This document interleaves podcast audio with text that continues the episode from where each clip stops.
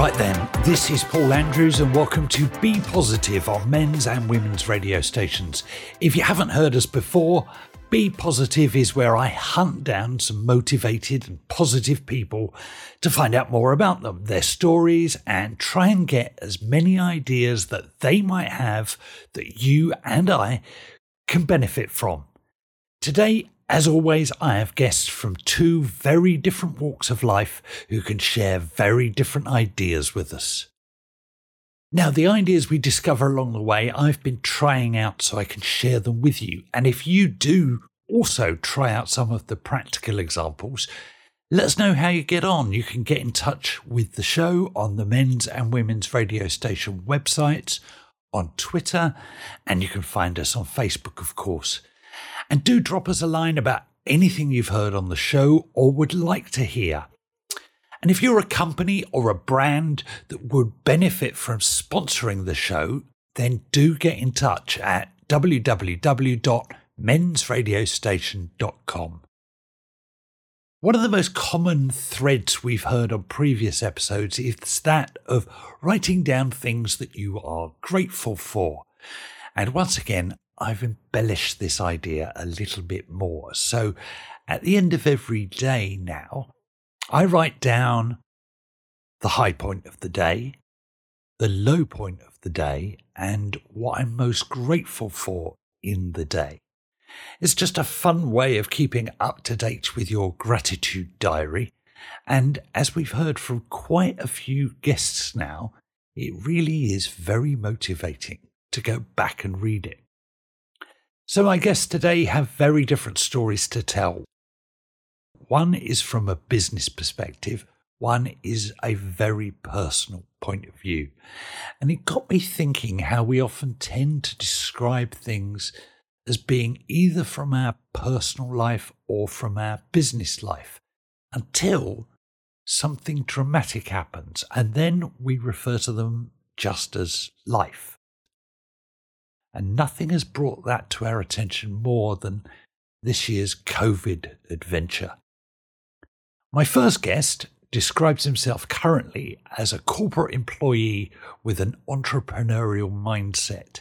He's a technology consultant, business coach, and podcaster, Mark Haywood.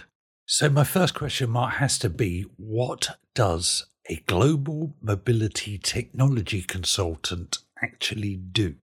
So global mobility is a section of the business which looks after globally mobile employees. So we're talking large corporates who send their employees around the world, and we work out the taxes that they need to spend in each of the different locations. So if they travel to 3 or 4 locations in a year, then we are working out what the taxes need to be paid in each of the jurisdictions.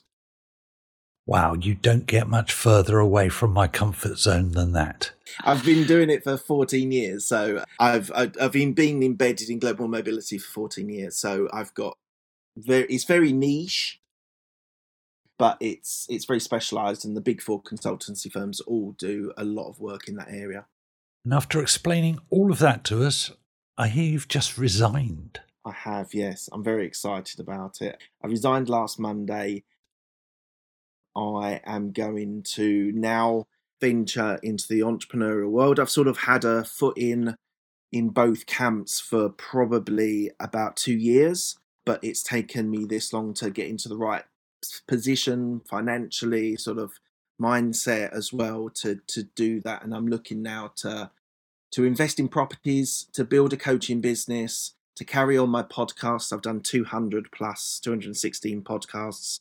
I'm also do a podcast training day where I teach people how to do podcasts as well. A very mixed bag. How do you keep everything in order with so many things going on? So my brain can actually keep things in compartments. And when I need to jump into my property business, I'm just renovating a property at the moment and want letting that out. I jump into that mindset and deal with that. If I'm doing my podcast interviews, then I jump into that. Today's actually been a mixed day because I've been doing lots of different things and jumping into all of the different areas. So For me, I'm able to, as long as there's a transitional phase, like you travel or you get 5 minutes just to collect your thoughts, I actually can go in and do that task in that sort of mindset and deliver on that. So doing that, and I don't believe in being able to multitask. I think you have to concentrate on one thing. So I'm gonna, when I have run out my notice, I'm gonna try and designate days for each of the different tasks that I do, so I can really go deep on podcasts. I'll do 3 or 4 interviews in a day, something like that, so I can delve deep into that area. But at the moment, I'm just sort of jumping between different areas and trying to find those phases where I can just readjust mentally into the next area. So rather than trying to do more than one thing at a time, you're deliberately compartmentalizing your day or hours into sections to deal with each of the different aspects of work you have on the go. Absolutely. And the thing is, with the properties, I have to jump in and out of that because I might get a call from a builder. But yeah, I'm able to stick them in areas where I can dip in and dip out when needed.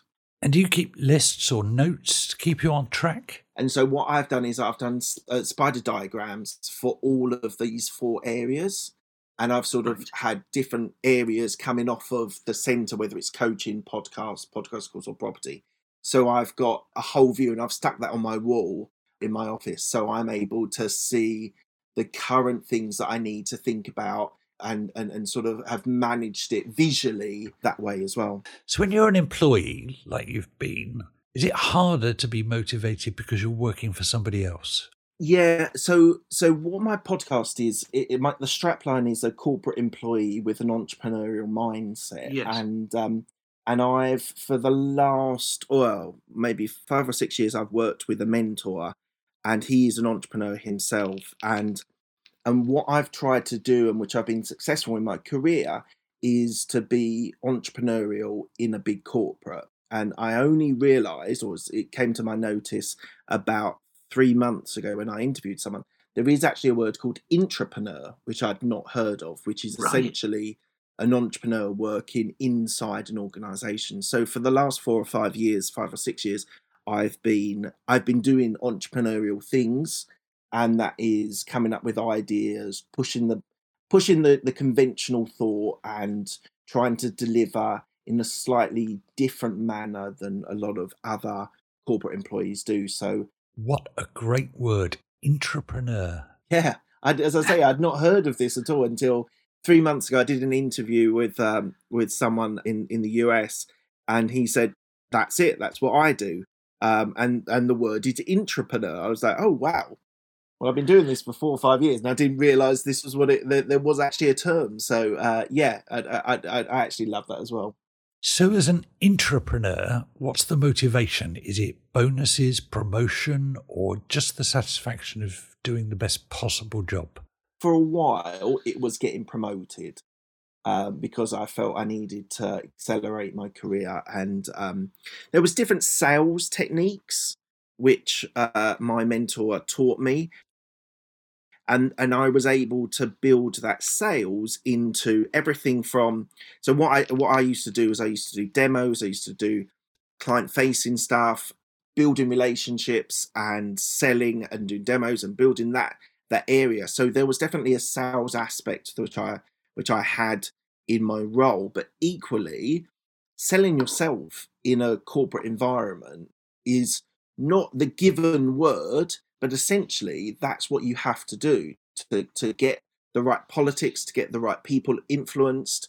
You have to persuade, you have to sell yourself a bit as well. So I think that's what I was trying to achieve. And that if you do everything right and you work with a great team, then revenues increase, you sell additional services on from what your core service that you're providing to your client. So yeah, it's sort of sales, and it's a not a good word in the corporate. Corporates do not like that sort of words. But then I packaged together and did a course a little while ago called consultative sales. And this is essentially what, as a consultant, you are selling.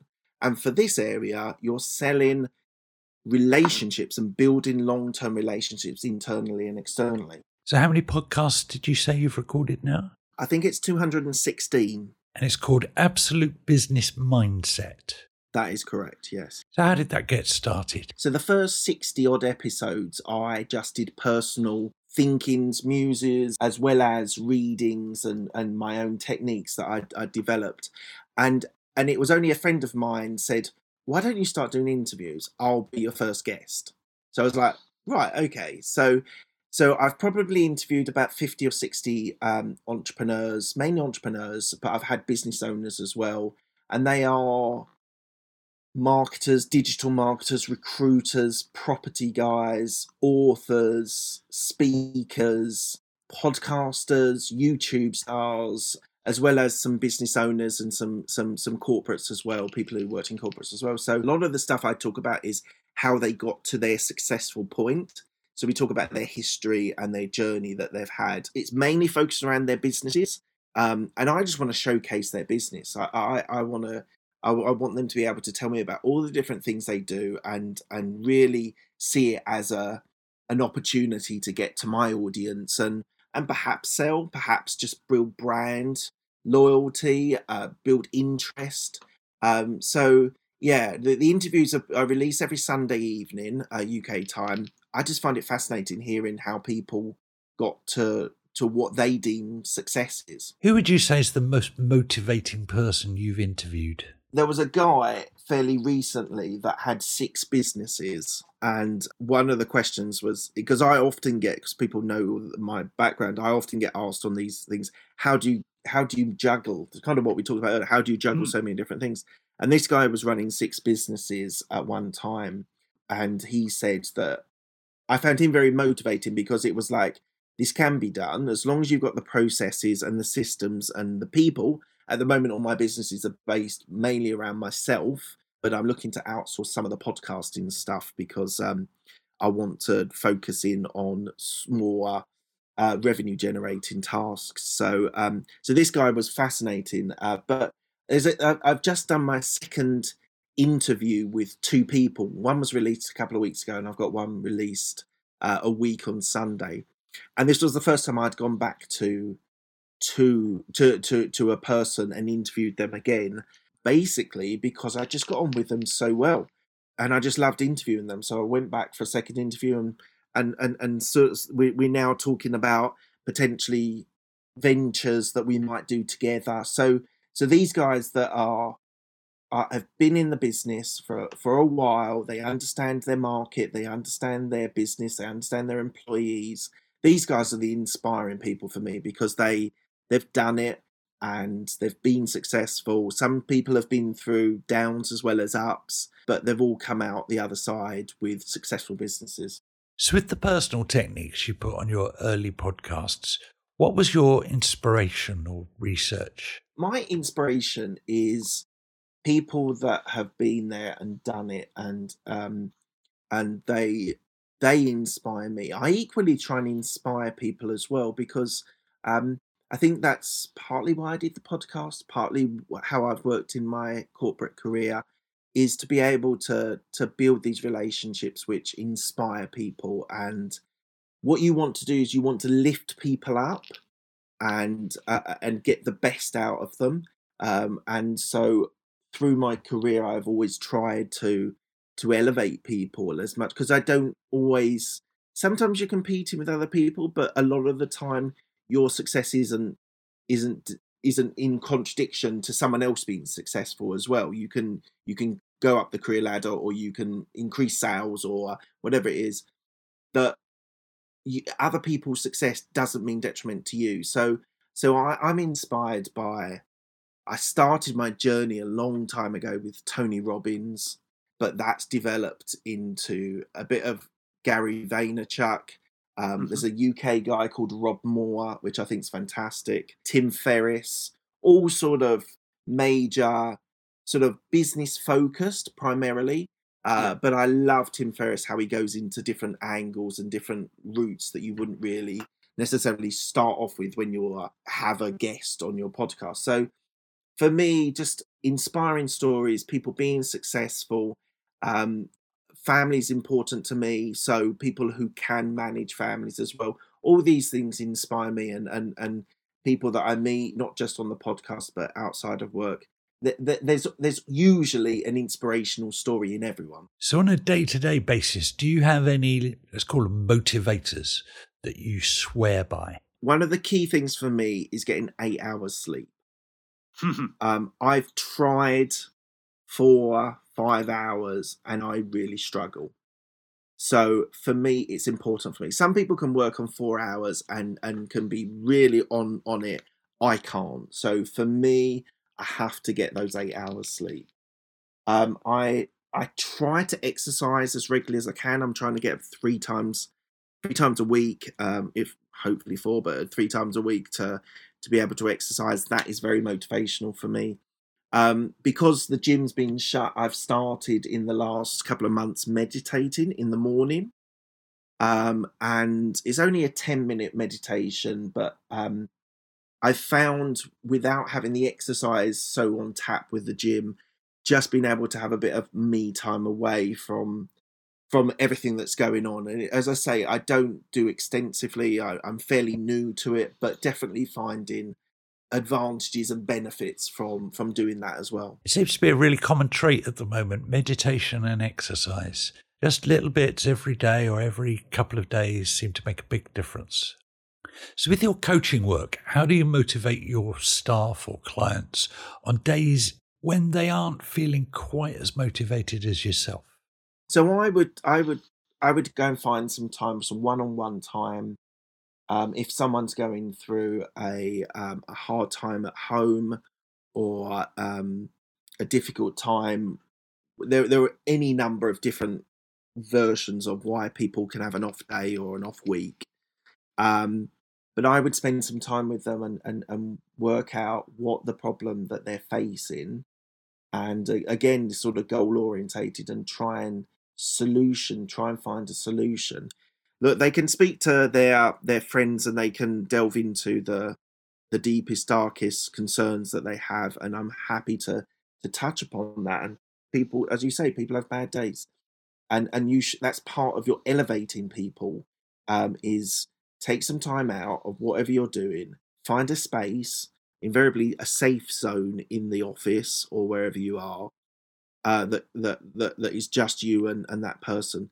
And just talk with them and let them vent, let them argue in their own selves, let them get their whatever's really frustrating them or whatever it is. But it's really one-on-one time is such a powerful tool when people are having bad times. I'm curious, with the various lines of business you have going on, did you fall into these, or was each one a conscious decision? So the podcasts were a conscious decision. I wanted to have something outside of work that was a sort of side hustle.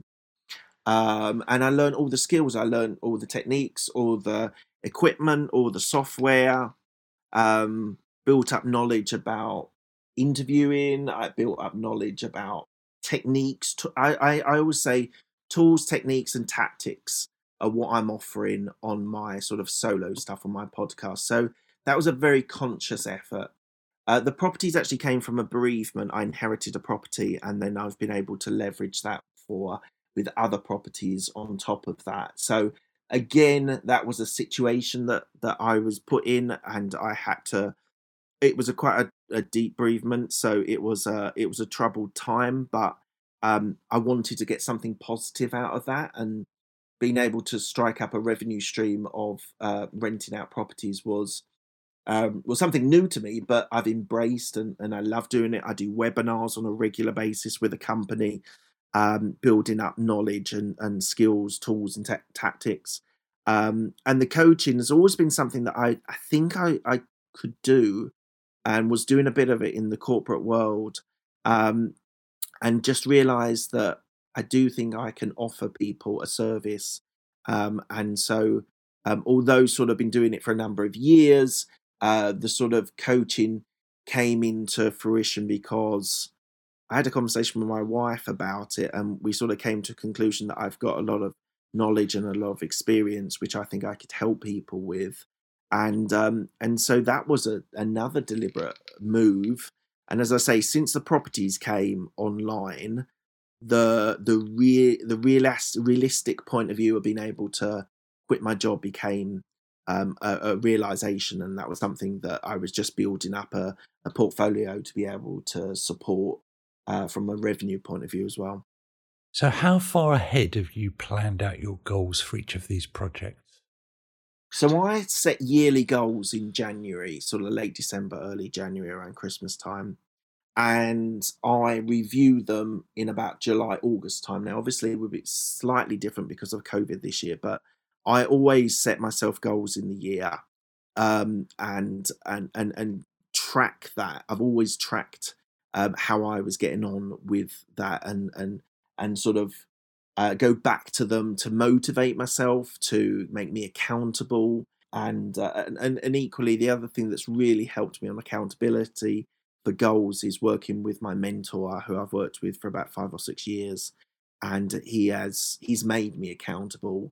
And I think that's one of the big advantages of a coach or a mentor, is that you have an external person that is making you accountable. So I would say every business owner, every entrepreneur, every corporate employee, all under the sort of that banner, having a business coach would definitely help you. So how do you present the goals back to yourself? So I write them down. I've got a book, old school, writing them down. I went through a phase of doing mantras, which mm-hmm. I then got about 6 things, and I would say that to myself every night, or read it every night and read it every morning. And I used that for quite a long time. I've actually come off of using that so regularly now, but maybe it's something I should think about. But using your subconscious as well as your conscious, I think, is an incredibly powerful tool. We don't know everything about the brain, and I really think the subconscious, if you can embed things that you want to achieve in a mantra that you read every morning and every evening before you go to bed and when you wake up, I think is actually a really powerful tool. I might start using that as a technique when I am fully fledged entrepreneur. I couldn't agree more. We've spoken on this show in the past how mantras or affirmations can do massive benefits, and letting our subconscious motivate you whilst you sleep, well, what could be better than that? Exactly. You're working, or your brain's working on things that you want to achieve in your sleep as well as when you're awake. What 3 words do you think sum up your personality, Mark? Ambitious, persistent. I think that's one of my sort of superpowers, is that I really, if people, because I do it for myself. If I say I'm going to do something, then I do it. And when people say they're going to do things, I'm persistent on making sure that they deliver as what they've said they've done. So I would say ambitious, persistent, and I would say optimistic. 3 very good traits to have. And what fires your optimism up? Listening to podcasts and watching YouTube with motivational speakers and sort of business coaches has really helped me from a mindset point of view to have that growth mindset rather than a fixed mindset, which I think a fixed mindset equals a lot of negativity. So with a growth mindset of being open to things, and one of the things I'm big on is trying to improve 1% every day. And that 1% suddenly builds up to 365% in a year. And that is a huge change. So for me, having that growth mindset, trying to learn something new, learn from people who have been there and done it, has been incredibly powerful for me. And that has made my mindset so much stronger and more resilient. So run that past us again, because I think that's a brilliant nugget. So improving by 1% a day equals 365% every year. Yeah. So what the mentality is, it comes from, I'm not sure if it was only from this, but I heard this initially. The British cycling team Dave Brailsford, who is the head of that, said that what you should be doing is incremental, small improvements and changes every day. And I really found that powerful. I'm sure he's stolen it from someone else, but that's where I picked it up from. And I thought it was a really powerful thought, because 1% every day doesn't seem that much.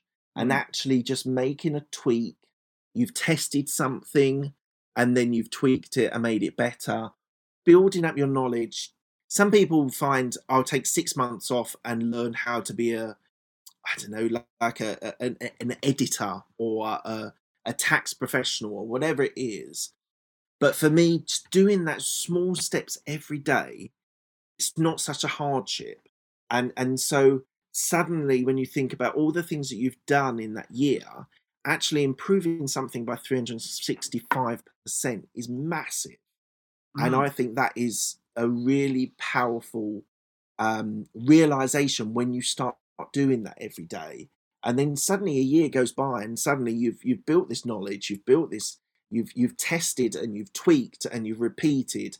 And so suddenly it becomes a huge increase in your skills, knowledge, experience, which is, for me, a very powerful tool. Remind us again how we can hear your podcast. So you can go to any of the places where you find your podcast. It's Absolute Business Mindset. You can go to my podcast course if you're interested in that. That's ABMPodcastCourse.co.uk. You can go to my podcast website, which is AbsoluteBusinessMindset.com. And I'm really going to ramp up LinkedIn as well. So I am Mark-Haywood there. So please, if anyone wants to reach out to ask me any questions or are interested in their business or coaching, then please reach out to me there. Now, Mark, will you come back on after you've left the job and become a fully fledged entrepreneur and let us know how it's going? Of course I will. My thanks to Mark, and I hope you get a chance to hear some of his shows online. Now, as I mentioned, this year has been a test of everyone's motivation and positivity in all areas of life. But for my next guest, 2020 has been a piece of cake in comparison to 2017. My guest is Anne-Marie Martin Coles, and I'll let her explain. But I started by asking her what her life was like 4 years ago and what an average day was like then. So I would have been working. Sadly, my sister was already suffering then from mental illness, which had been part of our lives for lots of years, but it had taken sort of a turn for the worst in April of 2016. So we'd had a few months of sort of looking after her as best we could. She was in a secure sort of unit where she was being treated for her illness. What was the diagnosis of that? So she'd been diagnosed with depression. Nothing more than that, really. Just there was no reason for it. I think we think that she was just born with it. So the August would have been spent talking a lot, talking with her, talking with my parents, trying to help her see that it's not all bad, actually. But sadly for her, it wasn't ever really going to change. When we went further down the line in September, my mum went on holiday and I had been married 2 years by then. And so I think in her head, she thought we were all kind of okay. My sister was a great actress. So we thought that she was getting better. Although if you ask us now, any one of us, me and my mum or my dad, if you ask us now, we would say we think we always knew the outcome would be her taking her life. But we never spoke about that. And we just hoped that somehow there would be a miracle. And sadly, there wasn't. My mum was on holiday. I think Francesca thought everybody was happy. Everyone was in a good place in their lives. So actually now was the best time. So she got herself discharged from the hospital on the grounds that they thought she was getting better, and we all thought she was getting better. And then sadly, she did take her own life and passed away on the 15th of September, and she was 36. So do you think the whole getting discharged and her portrayal to you and the staff was all a mask? Yes, I think that's what we think.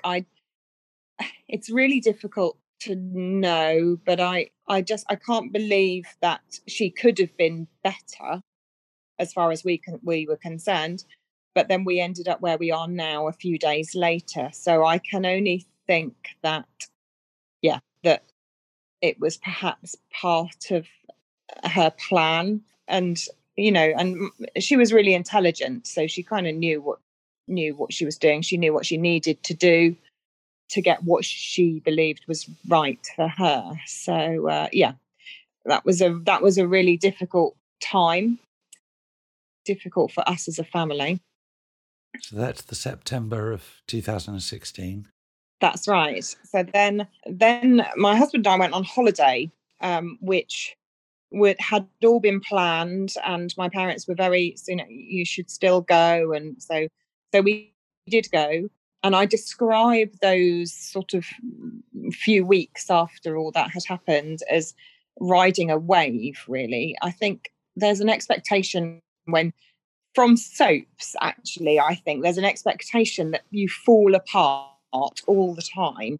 But actually, I don't, in my experience, it wasn't like that. Yes, it was really sad. And yes, I cried a lot. But you have to get on with it. And I believe that Fran felt or can now be at peace, because she battled for so many years. So actually now, we have to get on with what she would want us to be getting on with. So that's kind of what you do. So, but the first few weeks after that is just like riding a wave. You're just doing what you have to do. So we had our holiday, and then we came back, and I wasn't at work for a fair while.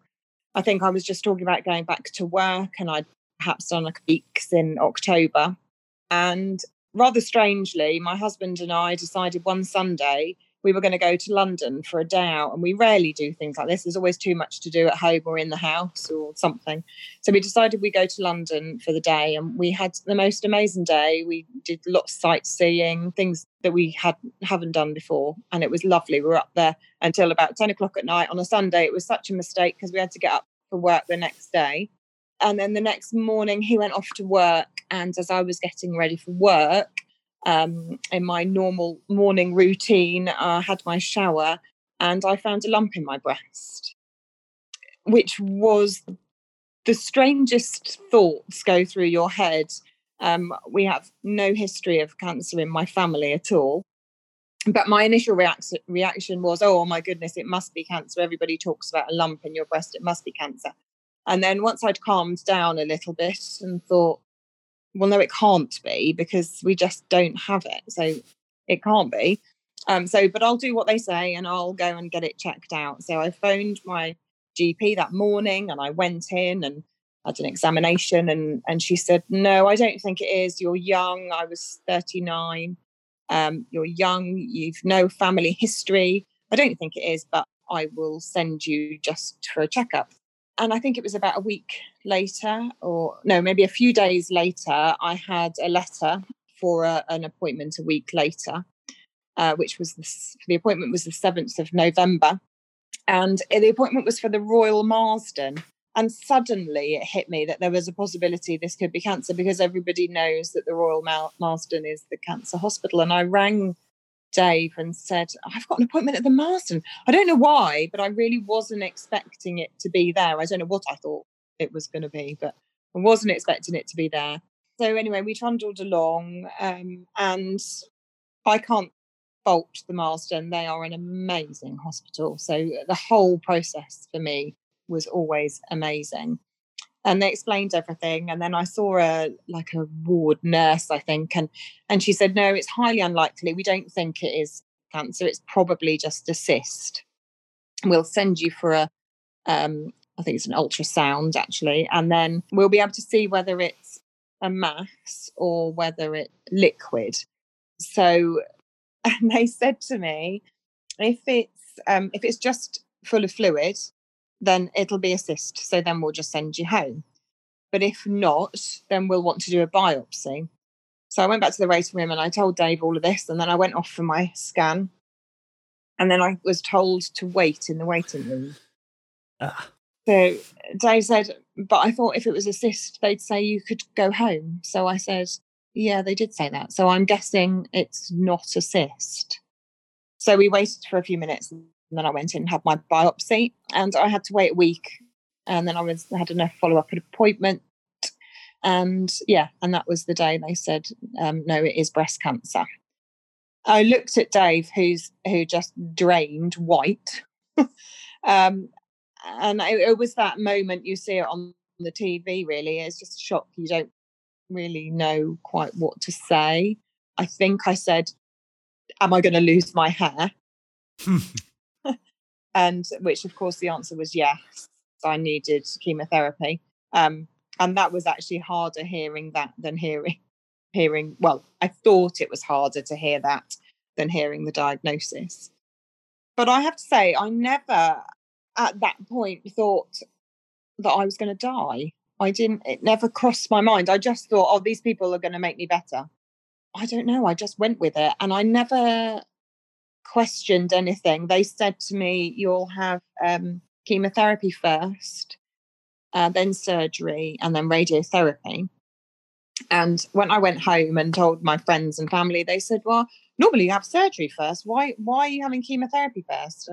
And it was so that they could try and reduce the tumour in size, which is an approach that they take in some early stages of the cancer. And it really worked. I had eight lots of chemotherapy, and it reduced the tumour to almost nothing. Wow. So on the day you heard, so you've waited a week to find out, which I imagine was worse than actually finding out. I think, yeah, it was. Although I think I was completely in denial. So I still, at that point, didn't think it was going to be cancer. Everybody around me had said, I don't think it's going to be cancer. So I'm not sure. I don't remember that week being horrendous. I think I went to work. And I guess I just carried normal, really. I think I did a bit of research on cysts and what would happen if it was a cyst and how they would deal with it. But no, I was just convinced it wasn't going to be. So then hearing that it was it was just a complete shock, really. So then we... So that diagnosis was the 15th. We did have a funny conversation with the nurse. Immediately afterwards, you're taken into a room, to ask any questions. And my husband said, I guess she mustn't drink any more wine then. She needs to be careful. And the nurse said, oh, no. If she wants wine, which I think she may need wine, then she can. So I got the blessing, so that was okay. So then we spoke about fertility issues, because chemotherapy causes fertility issues. We'd already had fertility issues anyway, so we had already had some fertility treatment earlier that year that hadn't worked. So then they wanted to start the chemotherapy quite soon. But they accepted that we would want to preserve some eggs. So we did that all very, very quickly. In fact, I was part of a Leatherhead Operatic Society production that was taking place the first week of December. And it just so happened that I needed to have the egg collection procedure on the second night of a performance at the theatre. Luckily, I'm only ever in the background, so they were able to cover it, but I wasn't able to go. And I think I had a fairly good excuse that evening not to be there. But yeah, so that was early December, and I had my first chemo on the 15th of December. Wow. So first day of chemo, what's going through your mind? That was terrifying, I would say. You hear so much about it, the sickness and how ill it makes you feel. So I was more terrified about that really than, but I knew it was I believed it was a means to an end. I knew I had to go through it. But the first time, was really the unknown. They also had recommended I use something they called the cold cap, which I don't know actually how well known that is now. It certainly wasn't that well known when I was having treatment. But the cold cap, I describe it a little bit like a rugby hat that they wear, for the rugby players wear. That's what it looks like. Mm-hmm. And it's filled with or pumped with frozen water, which freezes your hair follicles with the intention that you won't lose your hair. And it worked for me. So I started the treatment in December and I didn't lose my hair properly until the April. And in theory, I should have lost it in the January. I was losing my hair all the time. It was thinning, but I went to my stepdaughter's wedding at the beginning of April and I still had my own hair at that point. So, but the cold cap is incredibly painful. I can cope with the needles and all of that, but the cold cap was something else. And Dave took a photograph of me, which is for me a really poignant photograph, because it was at the point where I was fighting the tears. The pain was so unbearable. And then the whole experience of what was happening, all for that few minutes, all just became a bit too much. And then a lady that was sat next to me said to me, if you can bear the pain for about 10 minutes, after that, your head will go numb and then you won't feel it anymore. And she was absolutely right. And so you just had to deal with it for about 10 minutes. But for me, it was worth it. For a lot of people, they actually can't stand it. It's too much. And they'd rather lose their hair, which is fine. But, each to their own. I was willing to put up with the pain in the hope that I could keep my hair for a bit longer, which did work. How did you feel after that first chemo session? I was expecting to feel really ill and really sick, and but they give you amazing anti-sickness drugs to try and help with all of that. So I think I went home. I think I was fine. I had some dinner. I did start to feel sick in the evening, and I did at one point go and sit on the bathroom floor and think, oh, this is what they all talk about. And then I remembered that they'd said to me, because they give you anti-sickness drugs to take over the next 3 days. And they'd said to me, if you feel really bad this evening, you can take one this evening. And I did. I then went and took one, and within not very long, 20 minutes probably, I didn't feel sick anymore and I went to bed, and that was it. So actually, for me, that experience wasn't as bad as I thought it was going to be. And I was really lucky through all of my chemos. I never had the sickness. I don't know, I can only speak from my experience, but it would seem that they now have the drugs to be able to control that, whereas I think lots of years ago they didn't.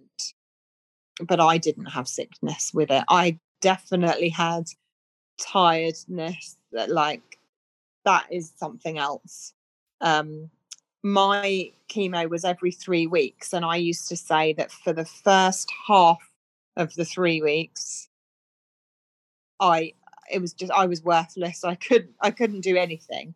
And then for the next half, before my next session, I would try really hard to do something, meet up with a friend or, and I always tried to make the best of it when I was feeling as well as I ever felt at that time. So right at the outset, you said, I didn't fear dying. No. I knew they were going to make me better. Did that continue through the chemo? Almost all of the time. I think there was one occasion, and it was always if I was on my own. I never really showed anybody else what I perhaps might be thinking on this odd occasion. But I can remember one time sitting on the edge of the bed thinking, what if this doesn't work? And I was terrified for my parents, really, because they'd just lost one child. How on earth could they lose another? But yeah, I couldn't deal with those thoughts, really. And I knew that that wasn't going to be helpful for me at all. So I just didn't really go there. I felt awful because the chemotherapy does make you feel rough. And I was annoyed. I was frustrated that I wasn't able to behave like a 39-year-old and do the things that I'd always done before. But I knew that that's what I had to do. And I had to stay positive and just go with it. And I believed that it was going to make me better. And every time I went for a checkup and they said, yeah, the tumour's reducing. And so that makes you know that it's going to work. You're going to get there. And how much were you portraying that to keep everybody else happy? You say you were thinking about your parents and obviously your husband. Mm. And how much of that was, no, actually, I do feel this? I think that's a really good question. I will always try and keep everybody else happy. So I think that... that's why I asked. Yeah. Yeah, I definitely wanted, certainly from my parents' point of view, because, and we, you know, at this time we were living 300 miles apart. So my parents couldn't see me all the time.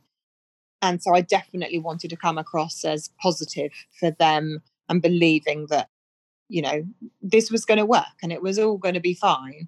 Yeah, Dave probably saw, because we were living together, he would have seen me probably at the times when perhaps I wasn't always quite so happy. But generally, yeah, my friends, if they came round to see me, I can always put on a everything's fine. But I think it probably was really most of the time. And how long did the chemo carry on for? So started the 15th of December and the last one was the 17th of May, 2017, which actually is not very long at all. It didn't feel like it was very long. And then, so before I knew it, I was like, you know, starting it. And then before I knew it, we're at the last one. And it went quite quickly. So what was the next stage? So the next stage was surgery. So I had, so I can't remember the month. I think it was probably July. I think there was a little time to wait between chemo finishing. And then I had surgery, which was essentially to remove any tissue because effectively the tumour had gone by then. But they just removed tissue from around that area just in case anything was left. Yeah, so I had that. That's a fairly big operation. And then there's that sort of takes quite a long time to heal. And there's quite a lot, you know, I have quite a lot of scarring. My breasts are not exactly the most attractive. But they are there. But I was fortunate because I didn't have to have a mastectomy, and lots of people do. I think it was in 2018. I went to a function run by Breast Cancer Care, the charity Breast Cancer Care, and they did it was a get together for people that have suffered from cancer that are under 40. And we had experts come in and talk to us. But actually the main reason for doing it was to meet other people that have been through it with you. And when you talk to some of them and the operations that they have, they there's something else, you know, it's huge operations. And so, you know, my scars are just my scars from a time in my life that was not great, but actually I probably got away fairly lightly, to be honest. So, yeah, so we had surgery, and then once that had recovered, I then had radiotherapy. So after the radiotherapy, you then get, I imagine, quite a long period of uncertainty. Absolutely. After the radiotherapy and after the surgery, you do then have a follow-up.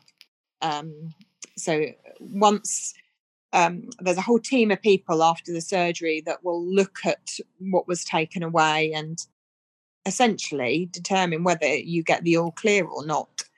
And I went with a really good work friend. She came with me to my final appointment with my oncologist, and he gave me the all clear. And that was incredible, quite emotional actually, because all through it, as I say, I wasn't particularly emotional, certainly not in front of other people.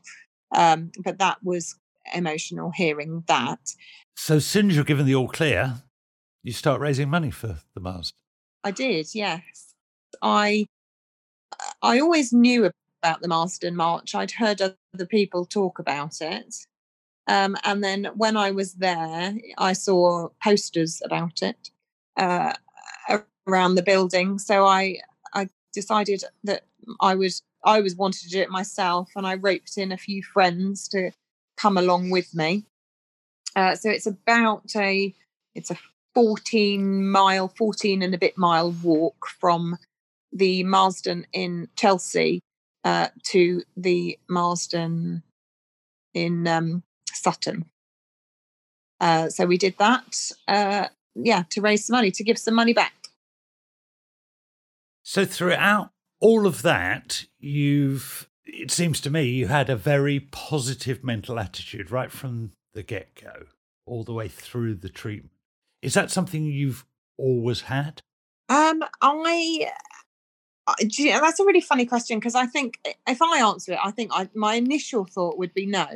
Although maybe the people around me would think differently. I don't know. But what you portray to other people is very different to what you feel yourself, as I was trying to get to earlier. Yes. A lot of people can do false positivity, where you're portraying that to other people. Having it inside is very different. So you would say no. I would, yeah. So I would say, did this create more of it for you? I think I am quite a positive person now, and I think I look at life very differently because I strongly believe that you don't know what is around the corner, so you have to make the best out of every situation. Yeah, it probably has made me like that. So in those 2 years where everything suddenly got turned upside down, there would have been quite a few off days. Yeah. What did you do yourself to pick yourself up and get back on track? Trying to get out of the house is the best thing to do. I think we can all fall into the trap of just, going to bed perhaps, and sometimes that's needed. But I think that actually getting outside and getting some fresh air is really, really helpful to your mental health. Really, I find, and I nag Dave all the time because he gets very stressed with work, and I think, just go outside, even if it's just a 10-minute walk around the block. It does something, and it just clears your head. Because I just think, I don't know, it makes everything feel so much better. It's very obvious you care an awful lot about how other people are feeling, your parents and Dave, when they were having their off days. What were your tactics to motivate them? Yeah, just throw every positivity at them, really, and just try. And I think there was probably some occasions where I may have even said, you know, this is not you this is happening to, it's me. And yeah, so, you know, and if I can get on with it and be happy, then you have to too, and you have to believe that it's going to work. I have to say that my mum was, I think everybody she spoke to, she was quite positive about it. Initially, she wasn't. Initially, she was terrified. But once she knew that I was getting the right treatment, she would just tell everybody that I was, you know, going to get better. And, you know, it was quite funny. Do you think that your attitude of believing right from the beginning that, right, this has happened, but they're going to sort me out, I'm going to sort myself out? I know it's an impossible question to ask, but do you think that belief speeded your recovery? Yes, I'd like to think if you can try and just think, like the sensible part of my brain was saying, you know, these drugs are supposed to work, so they're going to work. So I've no need to doubt them. I knew that the cancer had been caught early, and I knew therefore that the prognosis was better. So yeah, I wasn't going to go there really with any sort of hesitation that they weren't going to make me better. My mum certainly believes. My mum always says, because she was so positive in the beginning, that really helped get her better. So yeah, we'll never know. No, absolutely no. But then I like to think maybe it's because it saw that I was up for the challenge. That's a positive way of thinking about it. Is there anything you would have done differently? No, I don't think so. I just faced it, got on with it. And I do look back now and saying, oh yeah, that was a difficult year. And I can remember at times thinking, will I ever feel normal again? And I definitely do. I have a completely normal life now. I go for my annual mammogram. I'm part of a trial that they're doing. So once every 6 months, they take some blood from me, which they do something with. I've got no idea. But my theory with the trials was always, if they didn't do trials, they wouldn't be as advanced as they are now. A few years before I was diagnosed, my cancer was not really treatable. And then they found this drug that could control it. And obviously that was through trials, and that's, I'm very grateful for. So yeah, so I do a trial, which is ongoing. But other than that, unless I tell somebody, they wouldn't necessarily know it had happened. But I do tell people. And you're proud of it? Yeah, yeah. Quite right. Yeah. I think, you know, it's something, it wasn't part of my plan, but I did it. And actually, you know, you can do it. And sadly, in some cases, it doesn't have that positive outcome. But actually, you know, for some people, it can. And I'm an example of that. Indeed. And having no regrets is, you can't get more positive than that. No. So here's a question I ask everybody. What 3 words, if you can, sum up your personality? Okay, so believe it or not, shy, friendly, quietly confident. A quiet optimist. Yeah. Yes. Anne-Marie, thank you so much for talking to us. It's all right. You're very welcome. No problem. I hope you've enjoyed the episode, and don't forget to get in touch via the website and social media feeds. And of course, sharing is caring, so share the episodes with your friends as well. You can catch up on all of our previous shows on the podcast. And we've got some exciting and very different guests coming up in the coming weeks ahead with some very novel ideas. Till next time, be positive.